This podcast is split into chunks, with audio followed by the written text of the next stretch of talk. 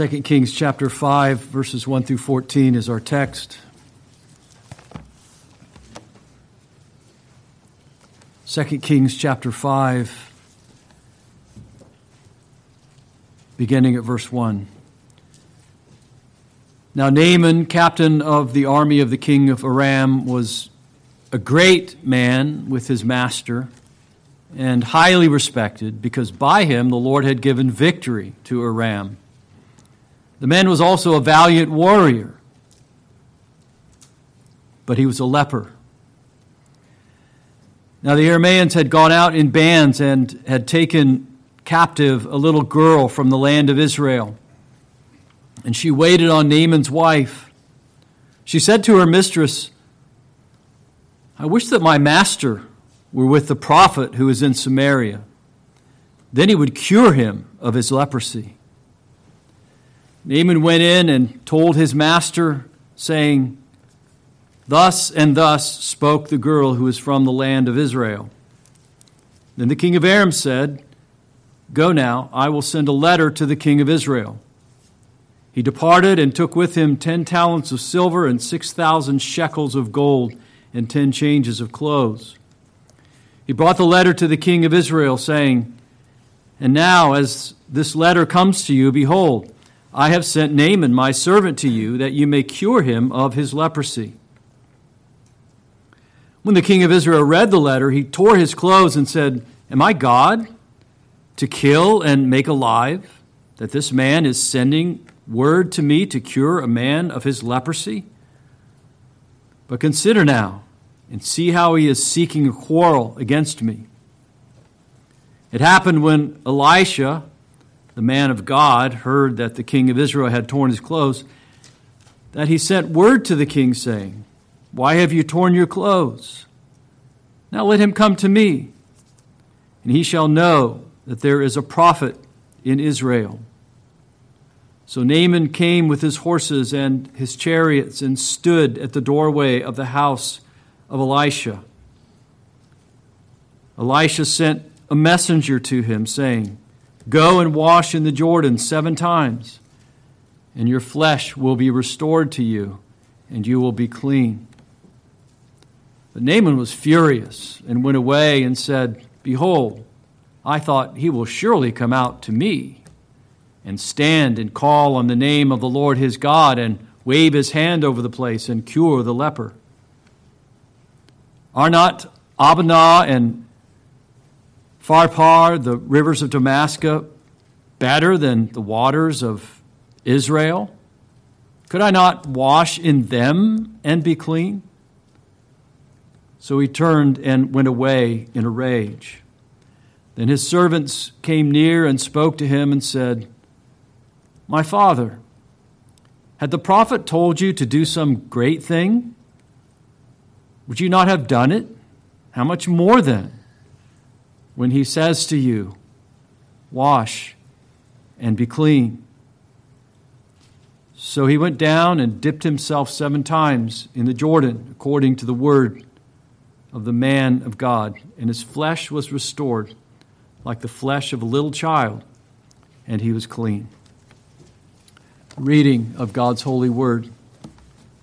Be seated, please, and let's pray together.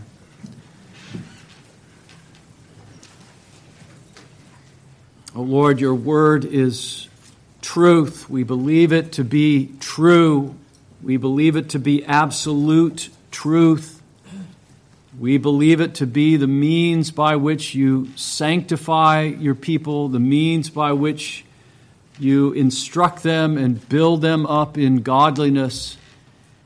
And so, as you have given your word for these purposes, and you've supplied great and precious promises to us concerning your word, we pray for the ministry of, of the word in the midst of your people, both for its preaching and, and for its hearing, that the Spirit would attend with great power. We ask in Christ's name. Amen. Amen. 2 Kings chapter 5 is situated in a segment of Elisha's ministry spanning chapters 4 through 6, which shows that Jehovah's power is triumphant over debt, the widow's oil, chapter 4, verses 1 to 7, over death, the Shunammite's uh, woman's son, chapter 4, verses 8 to 37. Over drought, the, the poisonous stew, chapter 4, verses 38 to 44. Over disease, Naaman's leprosy here in chapter 5. And over difficulty, the floating axe head, axe head in uh, chapter 6, uh, verses 1 through 7.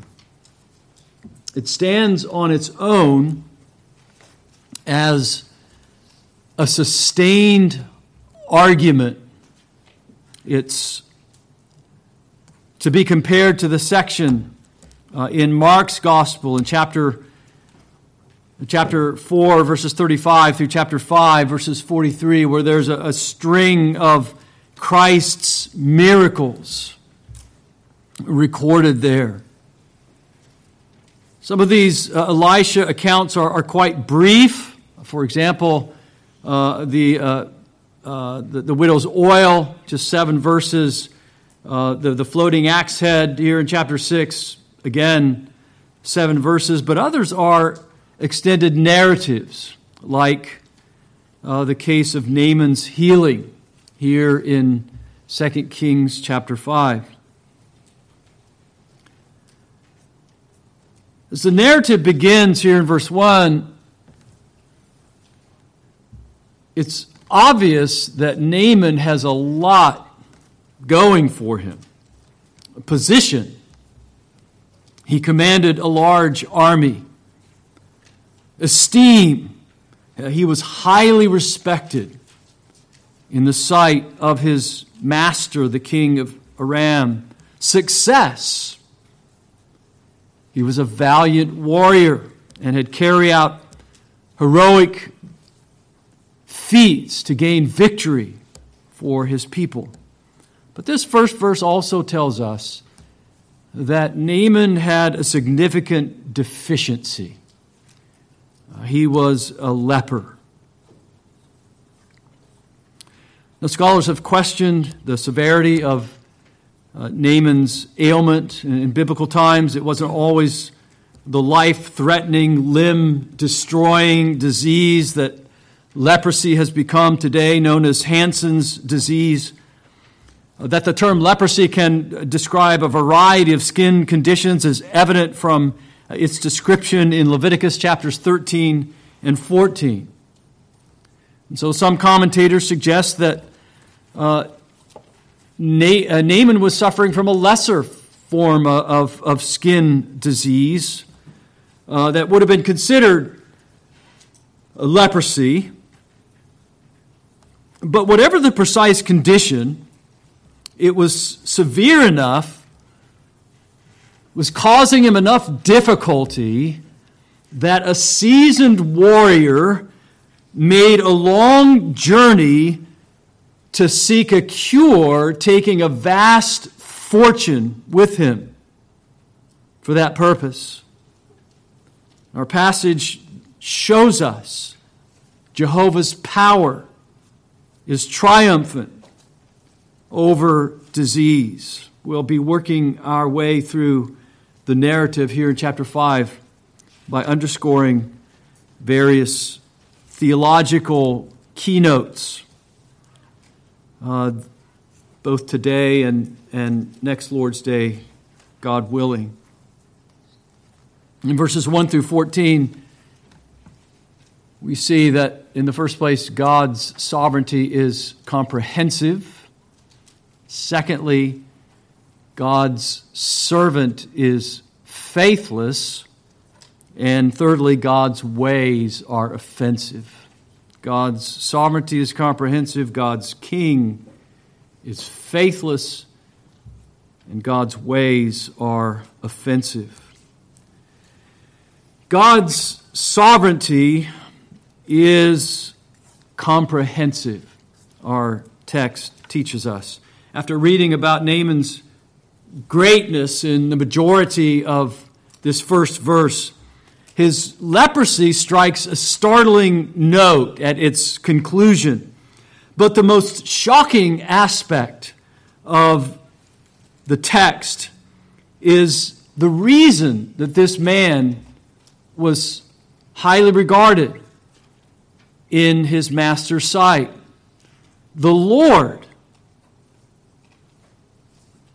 had given victory to Aram by him. By him, Jehovah had given victory to Aram, to Syria. Some of your translations read. Here we have uh, an instance of God's sovereignty over what we would call the big things. Jehovah is Israel's God, and yet he directs what happens to and in Aram. It's Jehovah who grants success to the Aramean military. The text implies that Jehovah controls Syrian politics and foreign affairs. This is the God of Psalm 24, verse 1. The earth is the Lord's and everything in it, the world and all who live in it. Jehovah is both God of the church and Lord of the world.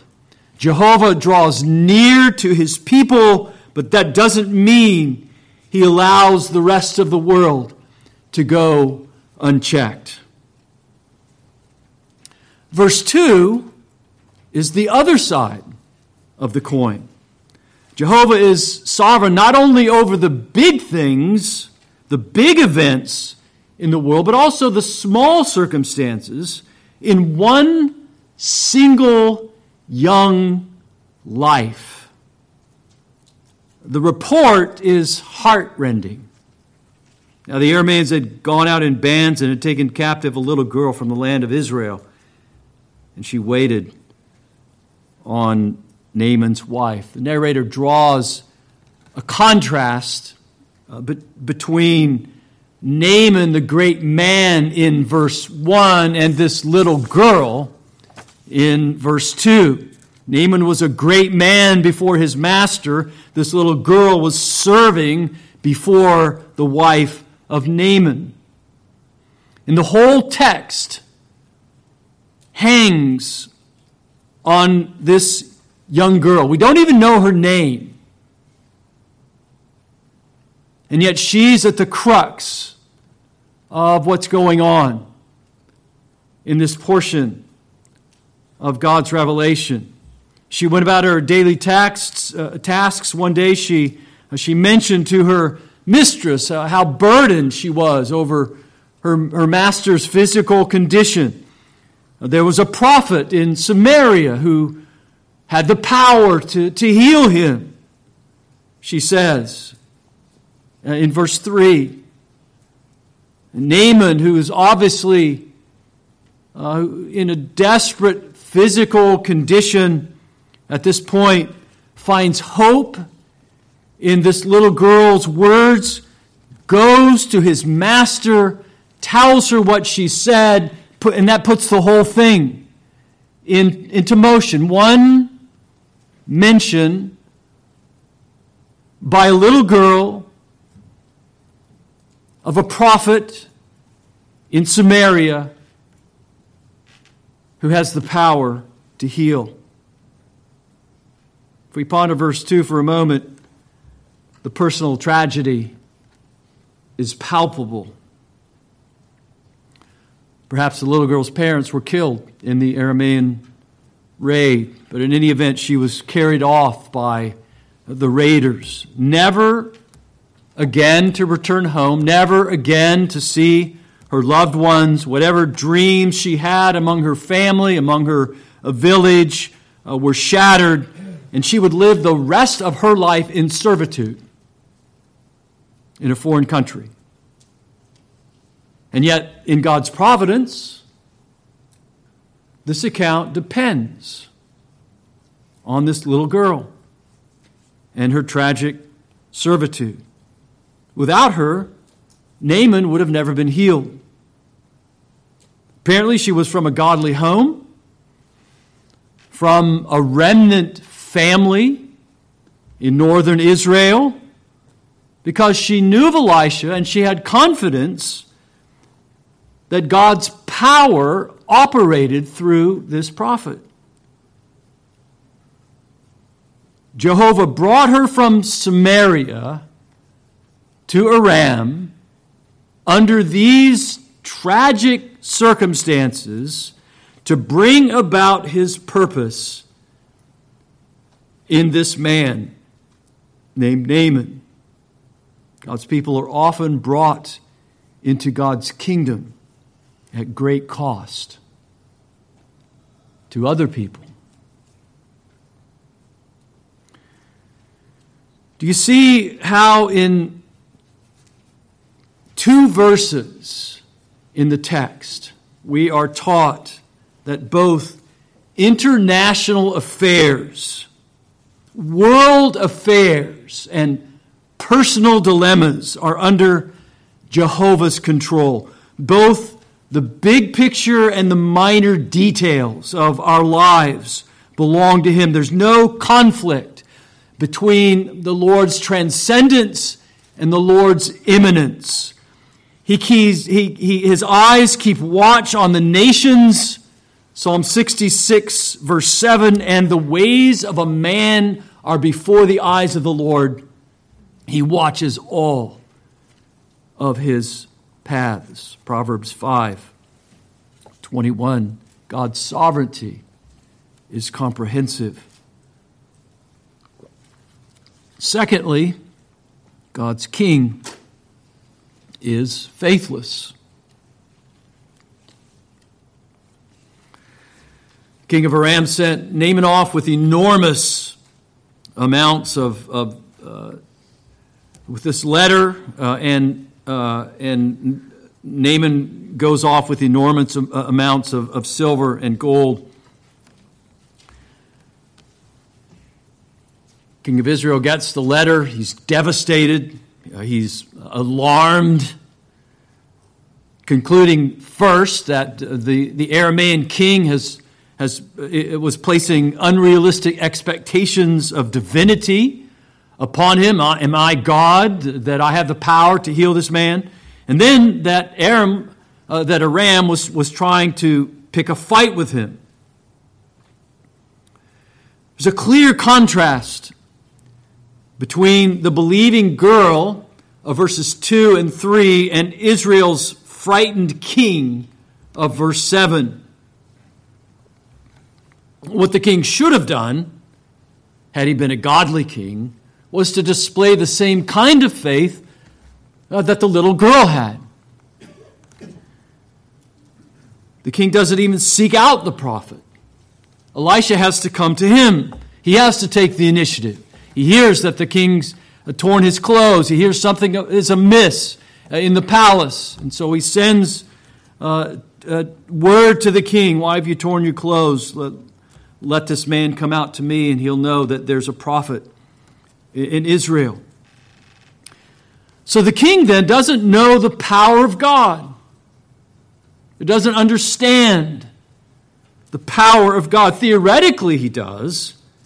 He protests, verse 7 Am I God to kill and to make alive? Apparently, he knew that God could do such things, but for him, uh, it was only uh, a formula. The king is the epitome of unbelieving, unseeking, apostate Israel. Remember, the king was responsible for, uh, for setting the example. Uh, the, the king was to have a copy of the law of God in his possession. He was to set the example for, for, the, the for God's people uh, in keeping the, God's law, in walking in righteousness. But he lives his life without recourse to God. It's, it's obvious. Uh, we don't know who this king is. It, it's likely uh, Jehoram, we don't know. He's not named, but uh, Jehoram here in, is mentioned, the last king that's mentioned in uh, 2 Kings 3 and, and, and verse 1. Uh, but he's living a life apart from God, doesn't know God. He's a king of a people uh, who are part of uh, a covenant nation, and he should therefore be seeking God in, in such dilemmas. But he, like the nation itself, has the name of Israel, but not the faith of true Israel. That's the problem with Israel's king and with Israel. You can be part of or over the people of the covenant and not have the faith of the covenant. Isn't this king a warning to you and to me? You may be numbered among God's outward people and yet live a life without God. Your name may be on a church roll, and yet you don't seek for Him. You don't long for Him. You don't thirst for Him. You don't cast your anxieties upon Him. You may be a long standing member in a Reformed Presbyterian church or another faithful church of Jesus Christ, but have no faith in Him whatsoever. We may profess God and yet live life without God. God's sovereignty is comprehensive, God's king is faithless. Third, God's ways are offensive. God's ways are offensive. God's ways humble our pride. Elisha begins uh, his interaction with Naaman in a manner that was guaranteed to offend him. Naaman pulls up in, in, in front of Elijah's house with his uh, in his chariot and his horses, and uh, Elisha doesn't even come out the door. And Naaman shows up at his, at his doorstep, and he doesn't come out to meet him or, or greet him. He sends a messenger to give him instructions as to how he can uh, be clean. Didn't even grant him the dignity of meeting him personally. Naaman was livid, to put it mildly, and his response in verse 11 is, is emphatic Behold, I thought he will surely come out to me. Surely he will come out to me. And Naaman thought to himself. Naaman is a great man, he's somebody, and he knows it. And he expects others to recognize uh, that he's a great man. But all he gets is this minimal communication from Elisha's lowly messenger. Elisha treats Naaman like a leper who needs to be healed. God's ways humble our pride. God's ways reverse our expectations. Verse 11 reveals Naaman's expectation for uh, this personal meeting with Elisha. I thought he'll surely come out to me and stand and call on the name of the Lord his God and wave his hand over the place and cure the leper. He'd already he'd already had it he had it figured out what what Elisha should do. He'd already written the script as to how uh, God should heal him. He expected Israel's God and prophet to act like uh, the professed healers that he had known back at home. So he brought plenty of money, apparently, what was required uh, to pay off uh, the healers back in, uh, back in Syria. And he expected the prophet to perform magic with uh, the wave of his hand, heal his leprosy.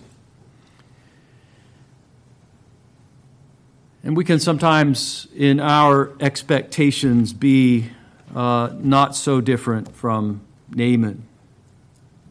How often we already have our idea of how God ought to operate. And when He doesn't meet our expectations, we become disappointed with Him.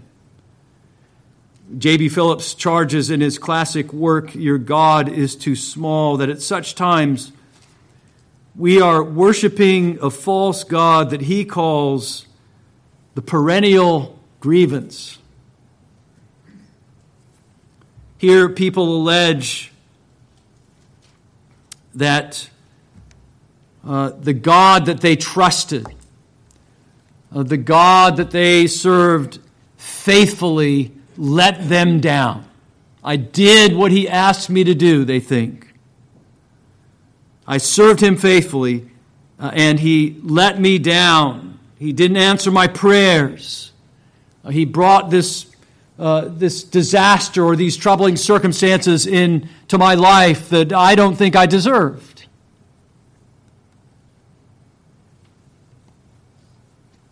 Such people usually set, their, set up in their minds what, what they think God ought or ought not to do. And uh, when he apparently fails, there is this sense of grievance, the idol of perennial grievance. Perhaps you've run across people like this.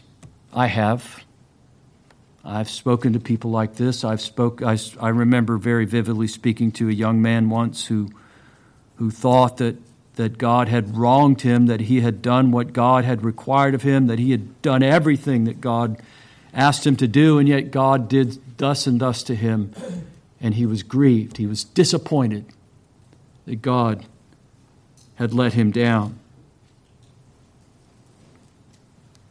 Elisha on the other hand, wanted to show how different he was from any professed wonder workers that Naaman may have known. And so the healing took place at the Jordan, far away from Samaria, where the prophet was, so that God would be recognized as having done uh, this work in faithfulness to his word and not in uh, any way determined by the presence or the personality of the prophet. And that's what we've noticed, haven't we, as we've looked at Elisha's miracles, uh, even as we looked at Elijah's miracles. It's not the prophet who uh, performs these miracles, it's God who uses the agency of the prophet and does these wondrous things.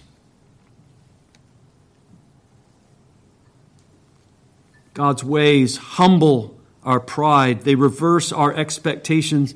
And God's ways annihilate our broad mindedness. Elisha's instructions were dogmatic go and wash in the Jordan, not once or twice or three times, four, five, six, but seven times, and your flesh will be restored and you will be clean. Why must it be this way and no other? Naaman wanted to know. Why can't there be uh, several viable approaches to this healing? Why couldn't he wash in the rivers of Damascus that were far better than the, the rivers of uh, Israel? Couldn't I wash in the, in, in the rivers back home and uh, be clean? So he went away uh, again, enraged. Verse 12. Why was he so furious? He was incensed at the dogmatism of Jehovah's word through Elijah, Elisha, rather. And if it wouldn't have been for the, the reasoning of his unnamed servants here uh, in verse 13, he would have gone back to Syria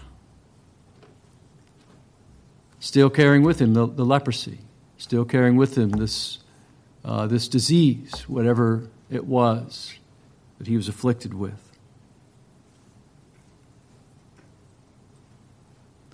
Naaman's complaints are the very objections that people raise about the exclusive claims of the gospel. He didn't like the humiliation of the gospel in verses 9 through 11. He didn't like the simplicity of the gospel wash and be clean. He didn't like the narrowness of the gospel wash in the waters of Israel, and you will be clean. Wash in the Jordan and be cured of leprosy? What a preposterous idea. Naaman couldn't think of anything more ridiculous. To the unbelieving mind, maybe one thing is more ridiculous. The idea that putting your, your trust and faith in a man executed on a cross 2,000 years ago can give you a renewed life now, forgiveness of sin, resurrection from the dead, and eternal life. That's utterly preposterous to the believing mind, the unbelieving mind. And this describes well the, the unbelieving spiritual climate in which the Apostle Paul ministered the Jews objected to the simplicity of the gospel and demanded powerful signs. The Greeks objected to the narrowness of the gospel and looked for salvation in wisdom. Paul says in 1 Corinthians 1, verse 22. But listen to the apostles' reasoned response in verses 23 and 24. But we preach Christ crucified. To the Jews, a stumbling block. To the Gentiles, foolishness. But to those who are called, both Jews and Gentiles, Christ, the power of God, and the wisdom of God. The spiritual climate in which we minister is no different. And we must therefore be prepared in our preaching, in our witnessing, in our apologetics to present reasoned arguments against unbelieving objections to gospel simplicity and gospel narrowness. Unashamedly proclaiming that Jehovah, the God of Elisha, has the right to make such exclusive claims upon his creatures and never giving an inch to those who argue otherwise. Well, let's pray. Our Father in heaven,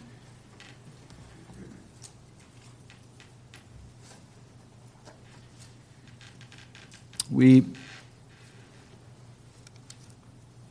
praise you this evening as we did this morning for our Lord Jesus Christ and the gospel of Christ, for the simplicity of that, that, that gospel, uh, the narrowness of the gospel, the clarity of the gospel. Many things are hard uh, to understand in your word, O Lord, but you've made the gospel so clear uh, that our uh, objections are, are washed away. Uh, we thank you for your sovereignty over all things, the big events and the little circumstances of our lives. And again, even as we uh, prayed uh, this morning, we ask that you would help us uh, to understand your, this sovereignty, to call to mind this sovereignty when uh, the difficulties of life encroach upon us. And that we would look to Christ, the one who reigns and rules. Look to you, O Jehovah, our Lord and our God, the same God who uh, ruled and reigned over the big things and the small things in the time of Elisha. Would you rule and reign Uh, in our lives? We pray, O Lord, that we would not be proud, that your ways would not be offensive to us. And if they are, if we find them, if we come to a point in our lives that we do find them offensive, that you would humble us. Humble us under your word. Humble us under your power. And claim your exclusive rights over our souls as our Lord and our King. We pray in Jesus' name. Amen.